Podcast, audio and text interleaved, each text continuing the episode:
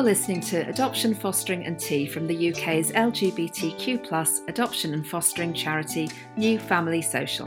Find us at newfamilysocial.org.uk. I'm Tor, and this week I'm going to be having a cup of tea with Alan and talking about when assessment takes ages. Hi, Alan, thank you so much for joining me. Hi, Tor, thanks for having me.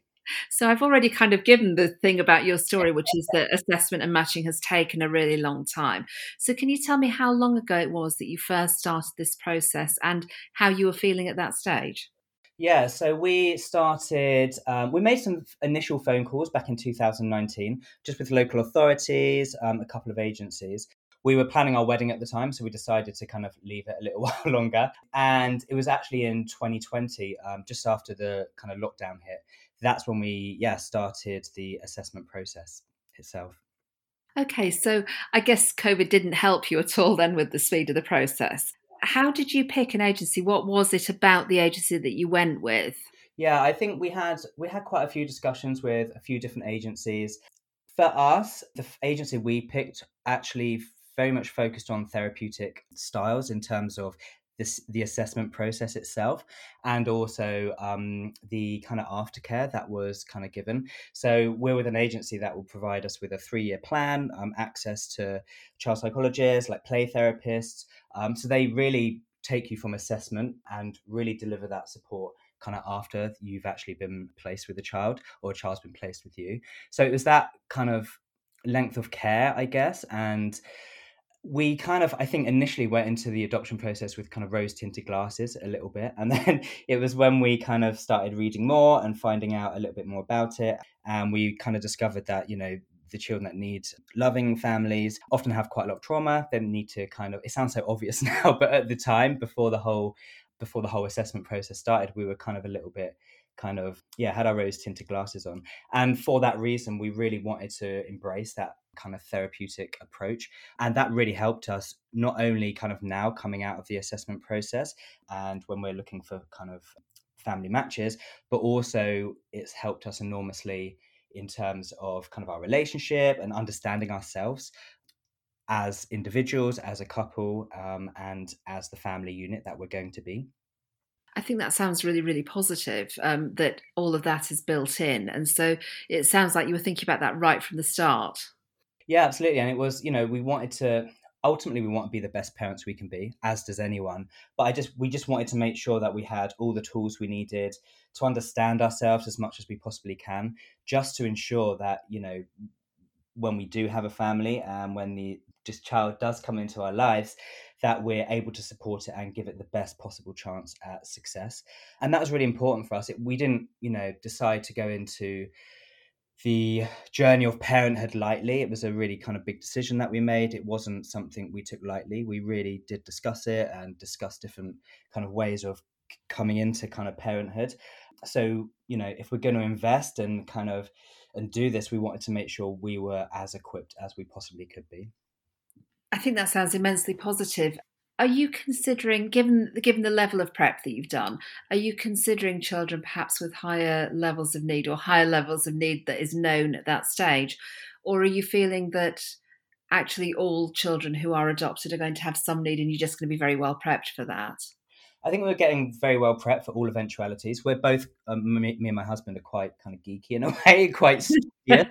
So we wanted to kind of you know i was straight into the books and i read pretty much every kind of yeah every kind of adoption or like parent attachment theory books you can possibly imagine.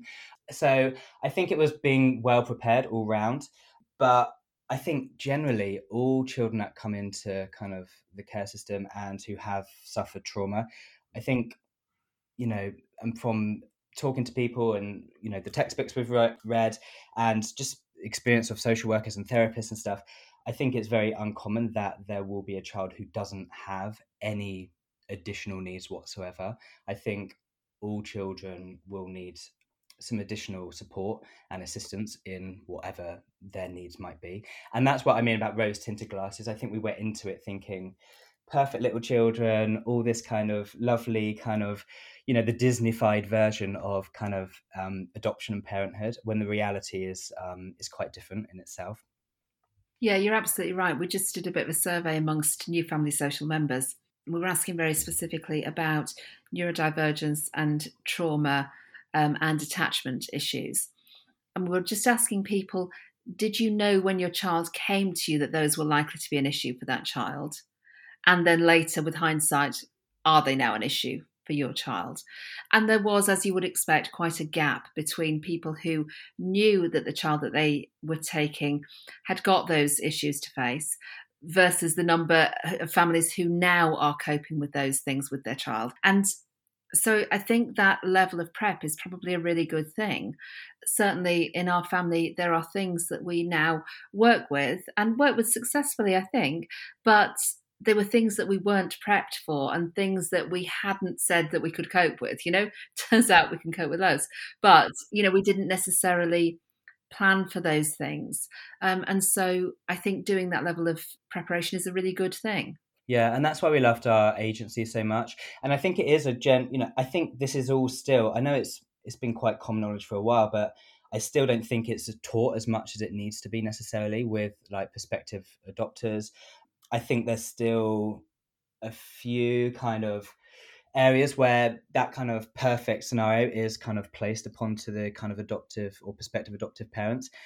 But yeah, I think it's it's still quite a new thing. I think a lot of people are getting used to kind of going into the process with a therapeutic kind of mindset and that was even in our you know assessment period we um you know we had to we had our own attachment kind of MIMS test to find out our attachment styles to our parents.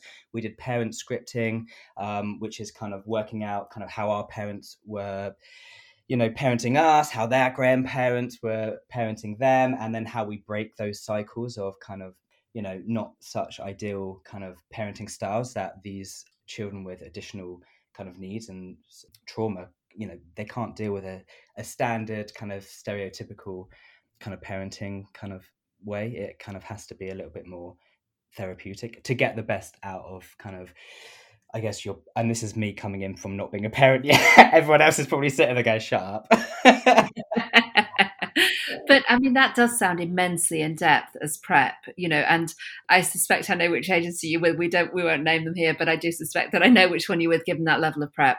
So I think that's quite unusual, and certainly we weren't prepped to that extent. I mean, I'm a bit like you, a bit of a nerd, a bit of a kind of reader and spreadsheet person, and all of that. Jackie, my partner, much less so. And so between us, I guess we sort of got enough information and, and, on you go. But of course, your child will definitely present you with a thing that you didn't read about. Hundred percent. I yeah. yeah. so you then said that the process took a really long time. Can you say a little bit about? I mean, it sounds very in depth anyway, but was there more to it? More to why it took a long time?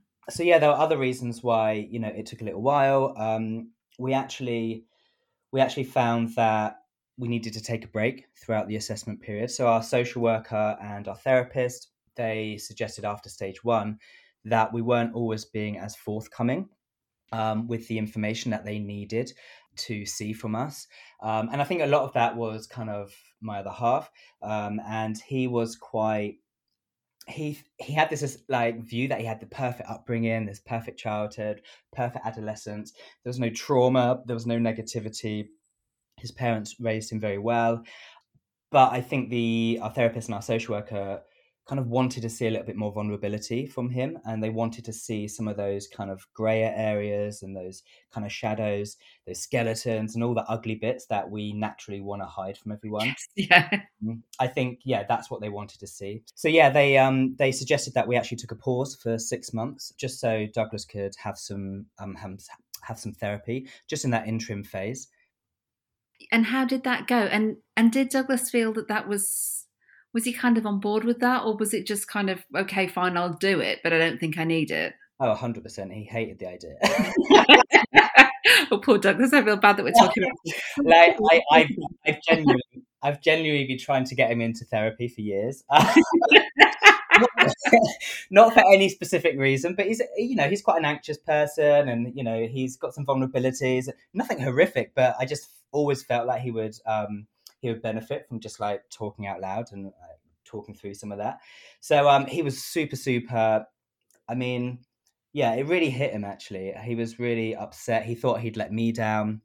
he oh, he'd let us down um, and suddenly these waves of i've ruined it for us like we're never going to have a family they all started playing on his mind so he was actually really reluctant mixed with that disappointment that he might have kind of jeopardized things for us but he yeah he went and you know found a therapist and yeah had weekly therapy for six months and he really i think I don't know if he'd admit this, but I think he actually really enjoyed the process.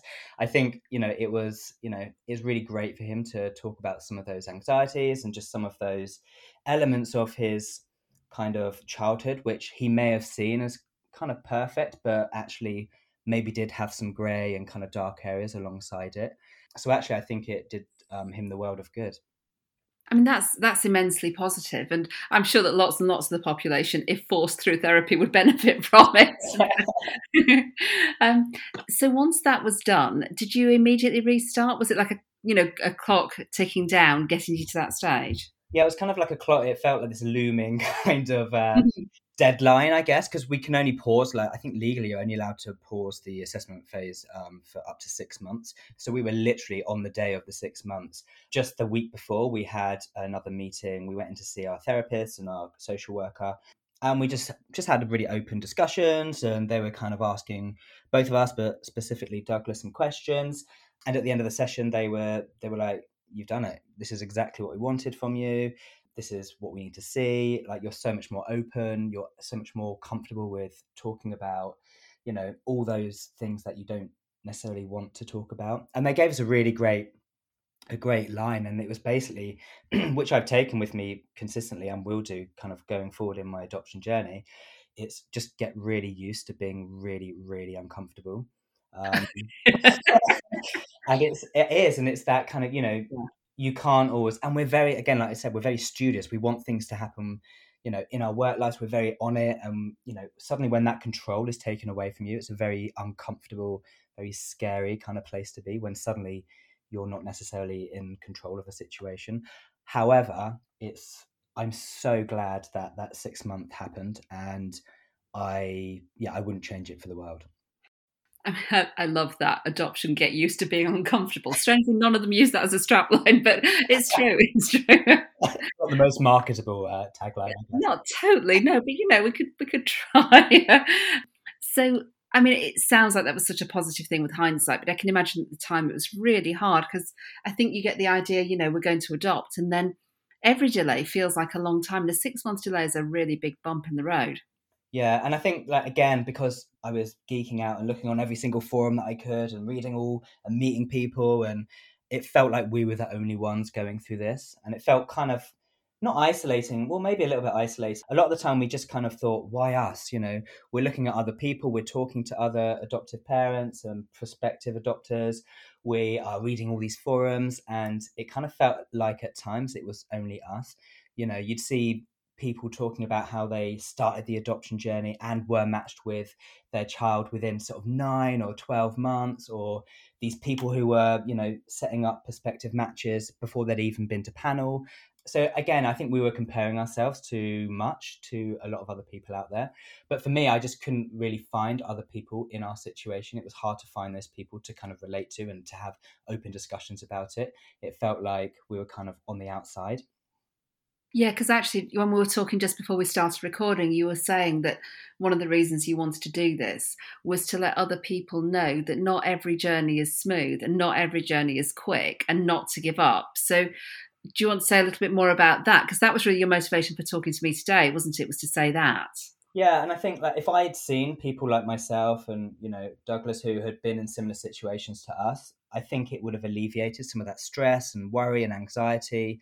You know, um, and it would just have been i think maybe a little bit easier. We could have like we could have just understood the situation a little bit more and take it less personally i guess. I think we took it very very personally a lot of the time and i think it's hard not to because they are assessing every single minute detail about your life both individually and as a couple. So it's really hard not to take it personally because this whole thing is about you know assessment period is about us but yeah. yeah, I my yeah wanting for coming on here was just to kind of yeah tell my story and just let people know that it can take a long time and there are bumps in the road and it's not perfect and you have to give parts of yourself away that you know you'd rather keep in um, and all that ugly stuff you'd rather hide like it's all really really useful and it's all really great to get out there in the open personally from for myself it was a very kind of therapeutic kind of journey.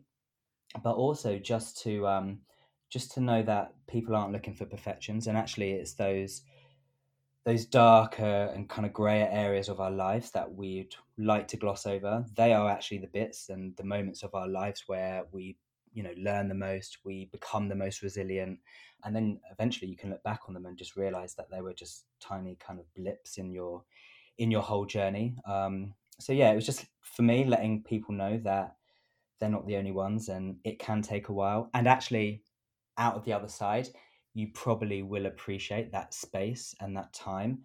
And I certainly am so glad that it has actually taken this long. At the time, I was driving, it was driving me crazy. I was climbing the walls, I was so frustrated. but now, um, in hindsight, it was the best thing that could have possibly happened. Yeah, you sound really positive about that. So tell me about family finding, which is the stage that you're now at. How is that and how are you finding it? Oh, it's a nightmare. I love podcasts like this where people are like, yeah, no, that bit totally sucked. Yeah. I think it's just so different to what we expected. Like the emphasis had been on the assessment process. So for two years, you know, it was all about the assessment, getting to that finish line, which was panel.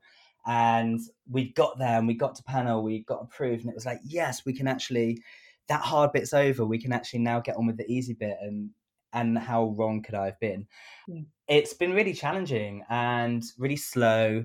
And again, it, a lot of people that I met, a lot of forums, and you know, a lot of people I've compared our situation to, they've adopted and been matched very quickly with their kind of um, their little ones, and I thought that was the standard, but it's not, and it, that's kind of okay. Um, we're very we're being very specific as well. We're we're wanting to make sure it's the right match, and if that means it takes another two years, I'm more than happy for that to be the case. I think it's I think it's that kind of lack of patience. You you've done so much to get through the assessment process, and you just now you're so close. You can almost kind of see this family unit, and the reality again is is can be quite different from that. Um, yeah, yeah, I remember that, and I remember that thing where being approved becomes the finishing line in your head. I don't know quite how it happens. You forget that it's about having a child, yeah. and it comes back to we've got to get approved, got to get to panel, got to get approved. And yeah, I think I thought that as well that it would be kind of like climbing a mountain and then skiing down the other side, and that the top of the mountain was approval. But actually, it isn't. You're right. It's just a different race. It's like you go through the finishing tape, and that you're suddenly on the starting line of another race. You're like, "What just happened? I'm tired now. Can it not be easy?" But it's not. Yeah, it's like starting a marathon. It's like starting a half marathon. Then you get to the finish line. They're like, actually, we've changed it to a marathon. yeah, um, yeah run again. it's just slow as well. You know, we've shown interest. We were approved in April, so just literally under two years from start to kind of panel. And then yeah, we're approved. So we've been approved since like actually late March, um, early April, and yeah, it's just we're using Link Maker primarily as our our way of kind of matching. We've been to an exchange day as well. Do you want to say what an exchange day is and how that was? Yeah, it was our first kind of situation like this. So um, basically, uh, it's at kind of, I know, it was like a hall, and you have lots of kind of adoption agencies and social workers from all over the country. And they have basically, they bring with them kind of a list of the children in their areas that they're looking kind of for uh, families for. And you yeah. basically go in, um, you kind of it's kind of like speed dating in a different way. It's kind of yeah, you just meet lots of social workers, you have conversations, you talk about what you're looking for, you discuss specific children on yeah on these uh, social workers uh, lists and see if there are any matches. And it was a new experience for us. We actually really liked it and enjoyed the process. Um, with LinkMaker, it's it can be very flat in trying to match. You often show interest, and there's not necessarily any responses so sometimes it can feel a bit kind of like a tumbleweed kind of environment but it was actually really nice to actually go and have conversations. It's also really hard to kind of put yourself forward in like a very kind of flat kind of profile online. Yeah. People can always you know become more themselves when they're actually able to discuss and be face to face so we found it really helpful. It didn't really yield anything. We had one one uh, little boy social worker really um, kind of was really interested in us and we spoke about it in great length and detail and then ended up deciding it wasn't probably the right fit. But yeah it's yeah it was a great day and i'm hoping to do more stuff like that and i think we have hopefully um, a um, a date coming up in september as well. So for us i think we prefer that kind of in-person um, environment more so than just throwing our profile out online and kind of hoping for the best yeah, because we went to one of those as well, and I, I know what you mean about being able to chat directly to the social workers, and they can kind of flesh out some of the detail about the child a bit as well, particularly if it happens to be a child that they've met. They're able to say, "Oh, yes, this child is like X, Y, and Z." So you know, it's it is quite human. It's quite nice, I think, to just be face to face. Yeah, and I think you know, I think it just brings it to life a little bit, and also updates. We found that a lot of the children that were kind of they were kind of talking about in this exchange day were on linkmaker but some of the information on linkmaker wasn't necessarily updated so there had been updates on kind of some of the children and actually there was um, one little boy who we'd shown interest on linkmaker and we were able to kind of actually speak directly to their social workers and yeah discuss him in more detail there.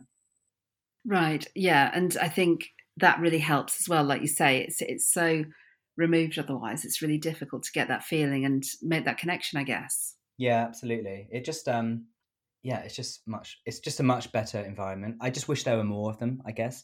Um there seems to be only a few every every few months. Um so i kind of wish there were kind of more. But whenever we have the opportunity we absolutely will take the take it.